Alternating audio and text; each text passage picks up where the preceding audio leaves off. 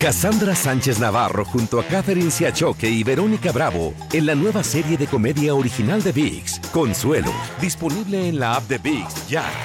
Univisión Reporta es un podcast de euforia.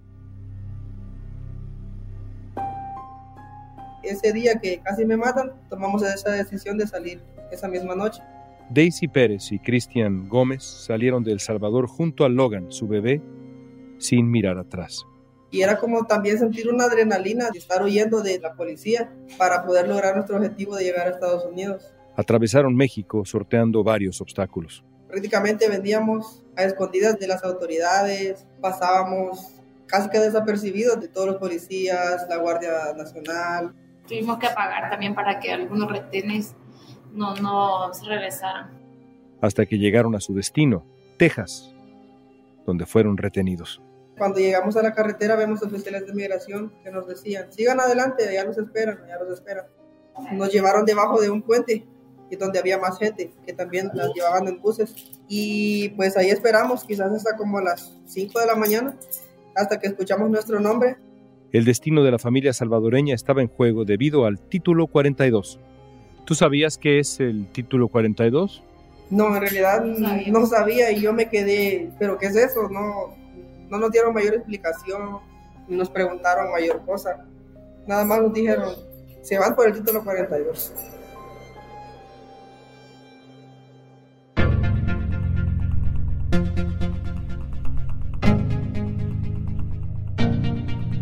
Desde que el gobierno de Donald Trump aprobó el título 42, miles de migrantes que intentan cruzar la frontera han sido devueltos. La medida entró en vigor cuando comenzó la pandemia para supuestamente evitar contagios masivos de COVID. Pero los Centros para el Control y Prevención de Enfermedades anunciaron que planean eliminarla el 23 de mayo porque los casos de COVID han disminuido notablemente. La fecha todavía es incierta. Un juez federal rechazó temporalmente la solicitud de anularlo y todavía se debate qué es lo que más conviene. Ante el posible fin del título 42, hoy vamos a aclarar si todavía es necesario mantenerlo si se ha usado como herramienta de control migratorio y qué podemos esperar cuando ya no esté vigente. Hoy es jueves 12 de mayo, soy León Krause y esto es Univisión Reporta.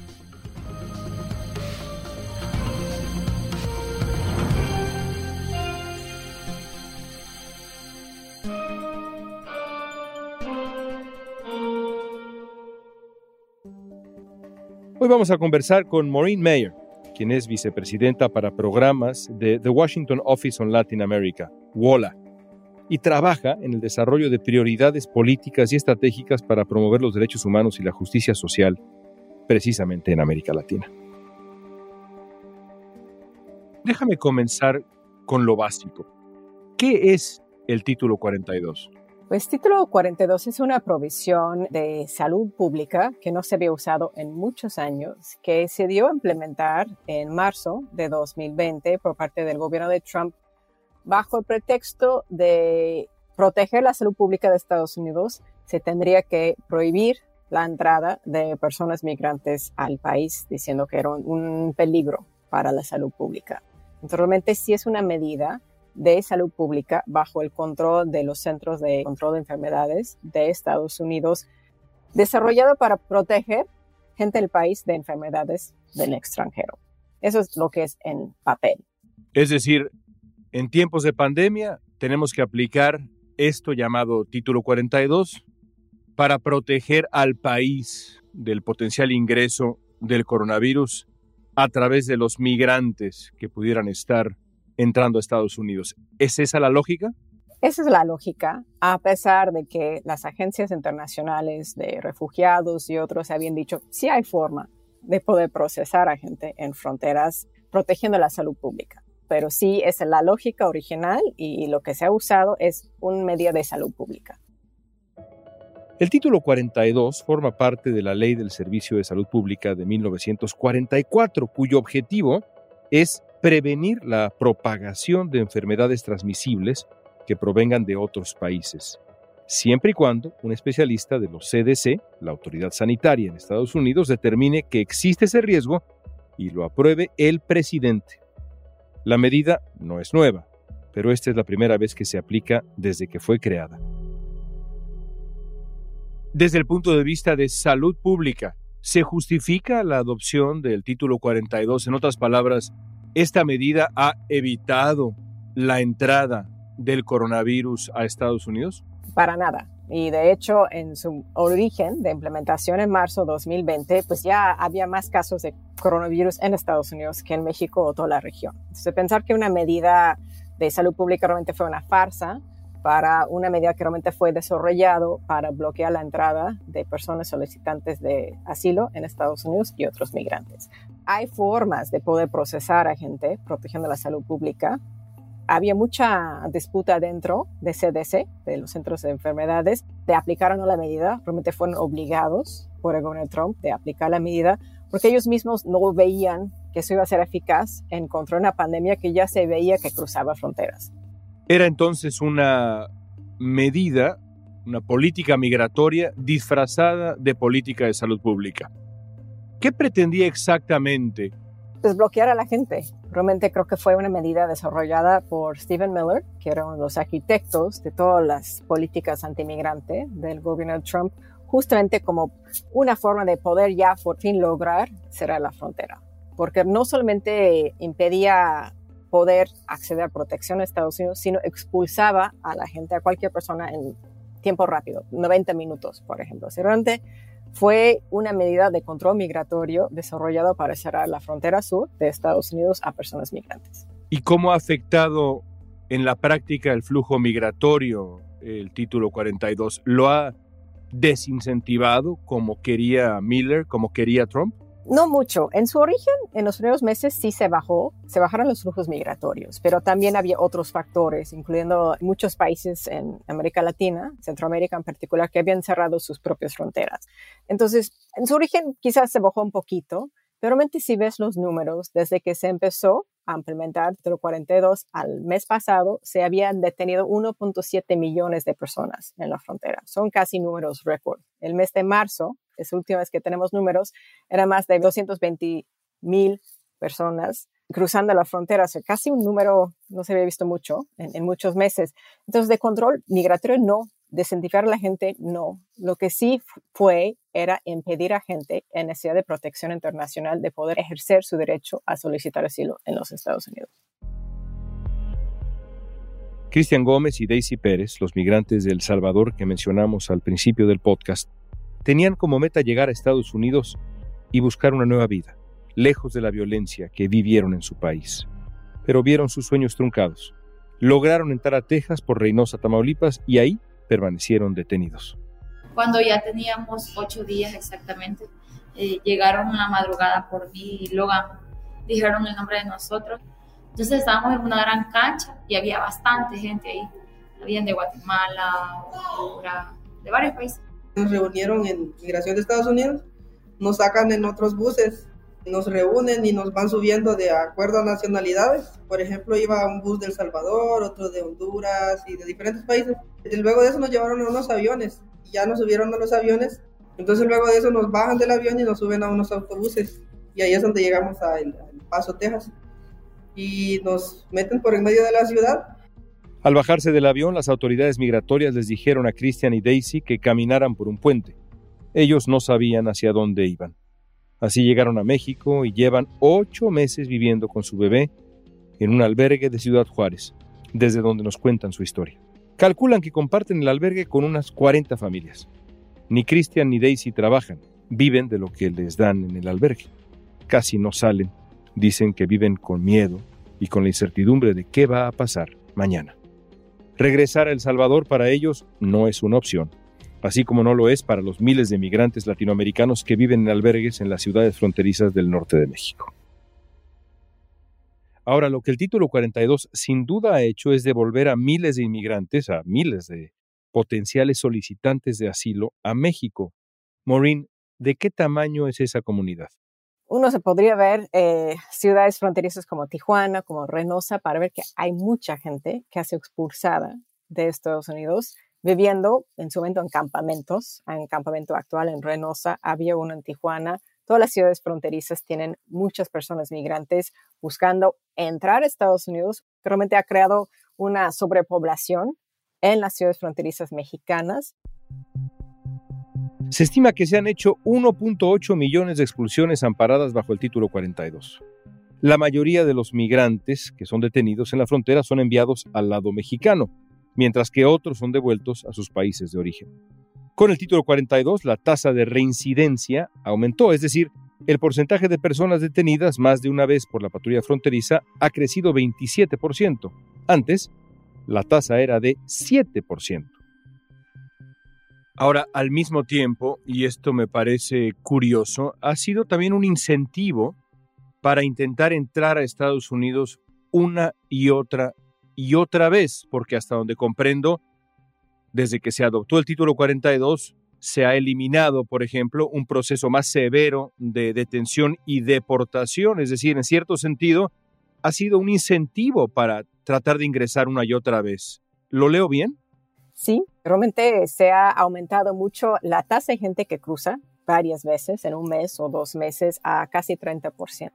Anteriormente, este número de 1.7 millones es un número inflado porque también cuenta gente que ha tratado varias veces de desesperación cruzar a Estados Unidos porque quitaron lo que son las consecuencias de una entrada sin permiso a los Estados Unidos, que podría ser una devolución voluntaria, pero en su momento y bajo ciertas herramientas implicaba semanas o hasta dos años en la cárcel por entrada ilegal a los Estados Unidos. Entonces ya no había esas consecuencias, entonces realmente se podría incentivar a, gente, pues sí, cruzar a ver hasta cuándo tuvieran suerte de poder entrar sin ser detenida. Entonces, cuando se levante el título 42, si finalmente ocurre esto, los inmigrantes volverán a ser detenidos, deportados, y esto pondrá en riesgo su posibilidad de emigrar legalmente eventualmente. Así es. De hecho, la semana pasada en audiencias en el Congreso, un asesor de Biden dijo lo mismo, que tiene la intención de volver un poco a lo que era el sistema anterior, o sea, bajo lo que la autoridad de título 8, que es la autoridad de procesar y expulsar a gente, pues personas sin permiso podrían ser detenidas, procesadas, removidas del país de forma expedita y pues sí, más consecuencias que podría impactar su posibilidad de migrar legalmente en el futuro por tener en su récord una entrada sin permiso a los Estados Unidos. Ahora, ¿qué tiene que pasar para que se termine la aplicación de este título 42? Hay que decir también que los CDC, la autoridad sanitaria en Estados Unidos, ha dicho ya claramente que no se justifica al menos no por razones de salud pública. Pues son dos cosas. Una, la decisión política del gobernador Biden de acoplar, o sea, aceptar el mandato de los CDC de ya el 23 de mayo vamos a levantar el título 42. Pero hay un litigio en Corte Federal impuesto por 21 estados de Estados Unidos, todos de gobernadores republicanos, contestando el poder de levantar el título 42. El juez que está en ese caso al momento está poniendo de frenar el levantamiento delito 42. Y por último, se me olvidó mencionar, hay varias legislaciones del Congreso que están apoyadas por demócratas y republicanos que quieren prohibir el levantamiento al título 42 por un periodo de por lo menos 60 días hasta que el CDC levante toda la restricción de pandemia en el país y que se presente un plan del gobierno de Biden sobre qué van a hacer para ampliar la infraestructura en la frontera. Después de que los CDC anunciaran su intención de extender el título 42 hasta el 23 de mayo, el gobierno de Biden solicitó poner fin a la medida, pero el juez federal de Luisiana, Robert Summerhays, bloqueó temporalmente la decisión del gobierno. Arizona y otros 21 estados presentaron una demanda federal en el Distrito Occidental de Luisiana pidiendo que se impidiera al gobierno levantar el título 42, Texas presentó otra demanda con el mismo objetivo. Las demandas argumentan que si el título 42 se elimina, se podría generar un auténtico caos en la frontera. Todavía no se sabe cuándo se va a tomar la decisión judicial preliminar. La portavoz de la Casa Blanca, Jen Psaki, dijo que cualquier decisión sobre lo que sigue, por supuesto, dijo, la tomaría el Departamento de Justicia, pero no sucedería sino hasta después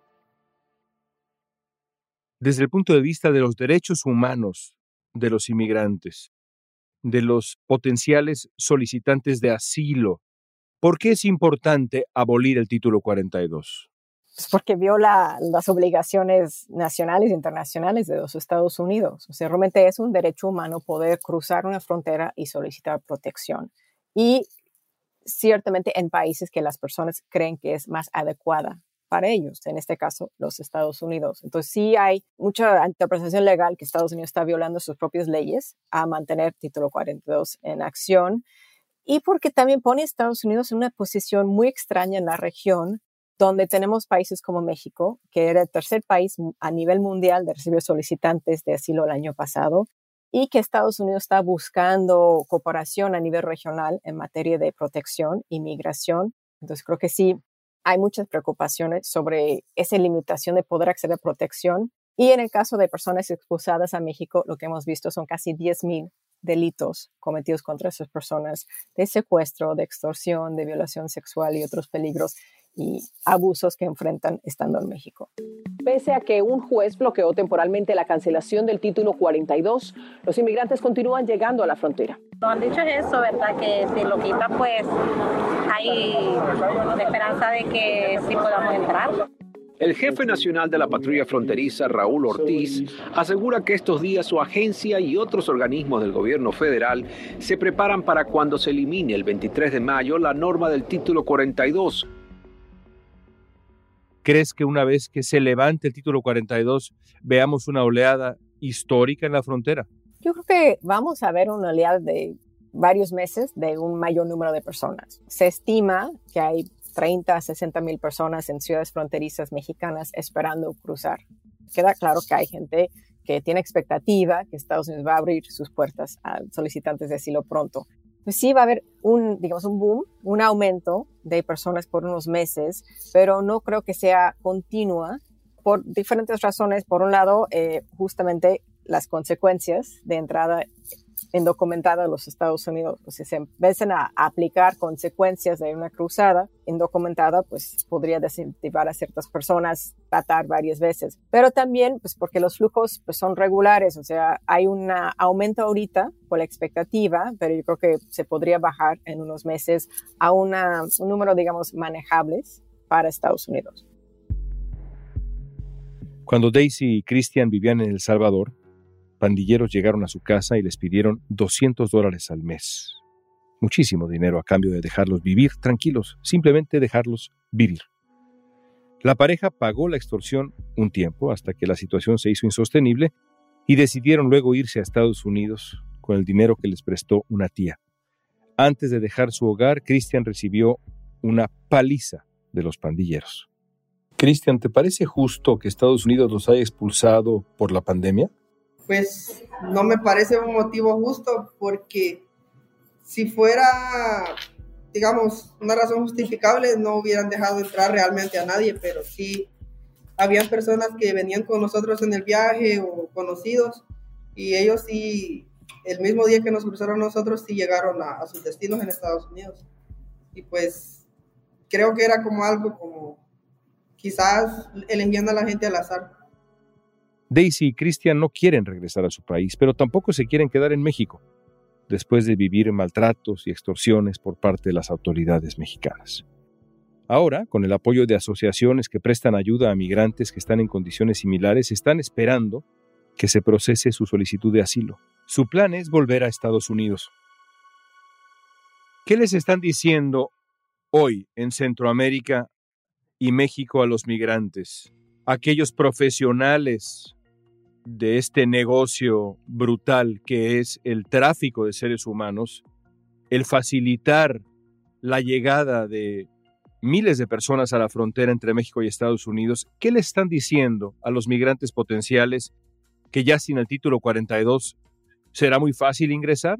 Seguramente hay mensajes de tratar de convencer a la gente vulnerable de que ahora tendrían que tomar ventaja y ir. Incluso podría ser que tratan de convencer a la gente a ir ahorita antes de que empiece a cerrar otra vez la frontera en unos meses, pensando en mensajes mixtos que podrían mandar la gente, pero ciertamente han de estar convenciendo a la gente que ahora es el momento de poder cruzar, que, que también pone a ellos en una situación muy vulnerable a tomar un camino muy peligroso. Sí, porque eso es una mentira, ¿cierto? Es decir, no va a ser más fácil una vez que se levante el título 42. Esta idea de las puertas abiertas, que seguramente se escucha allá, eso es una mentira y hay que decirlo con claridad. Sí es una mentira.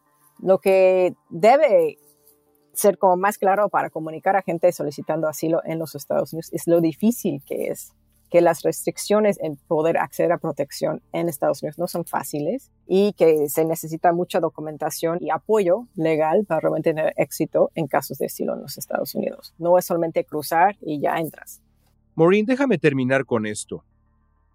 ¿Qué le dirías hoy a alguien que nos escucha en El Salvador, en Guatemala, en Honduras y piensa emprender la marcha a la frontera norte de México, frontera sur de Estados Unidos, con la esperanza de que una vez que se levante el título 42, habrá una manera de ganar un caso de asilo en este país.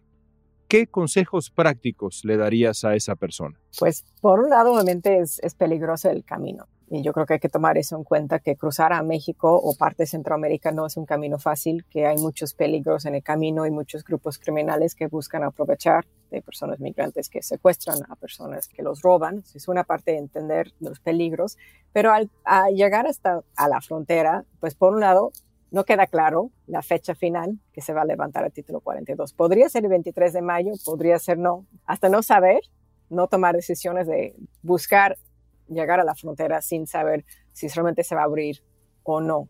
Y tercero, creo que es muy importante ver cómo buscar apoyo legal y de otros servicios en los Estados Unidos. Existe mucha documentación de que las personas que tienen acceso a un abogado para apoyarles en su caso tienen miles de veces más posibilidades de tener éxito en su caso que una persona que tiene que representarse a sí misma, ¿no? Entonces, ver cómo buscar redes de apoyo para poder contar con ese apoyo que realmente aumenta mucho la posibilidad de poder tener un caso de asilo que realmente logre protección en los Estados Unidos. Maureen, gracias por tu tiempo, como siempre. Muchas gracias.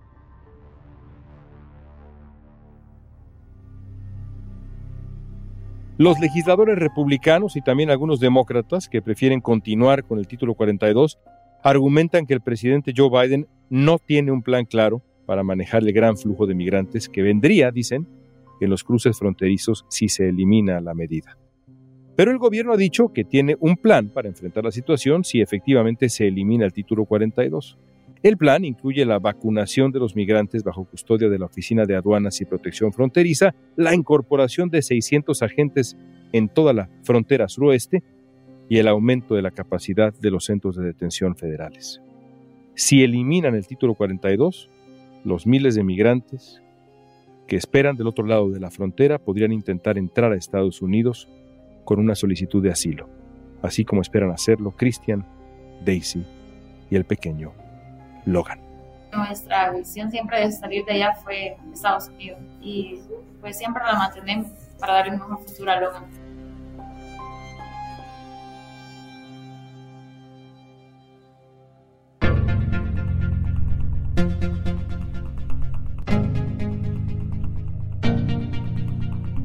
Esta pregunta es para ti. ¿Qué crees que va a ocurrir si se elimina el título 42? Usa la etiqueta Univision Reporta en redes sociales y danos tu opinión en Facebook, Instagram, Twitter o TikTok. Si te gustó este episodio, síguenos y compártelo con otros. En la producción ejecutiva, Olivia Liendo. Producción general, Isaac Martínez. Producción de contenidos, Mili Supan. Asistencia de producción, Isabela Vítola y Débora Montaner. Música original de Carlos Jorge García Luis Daniel González y Jorge González. Soy León Krause. Gracias por escuchar Univisión Reporta.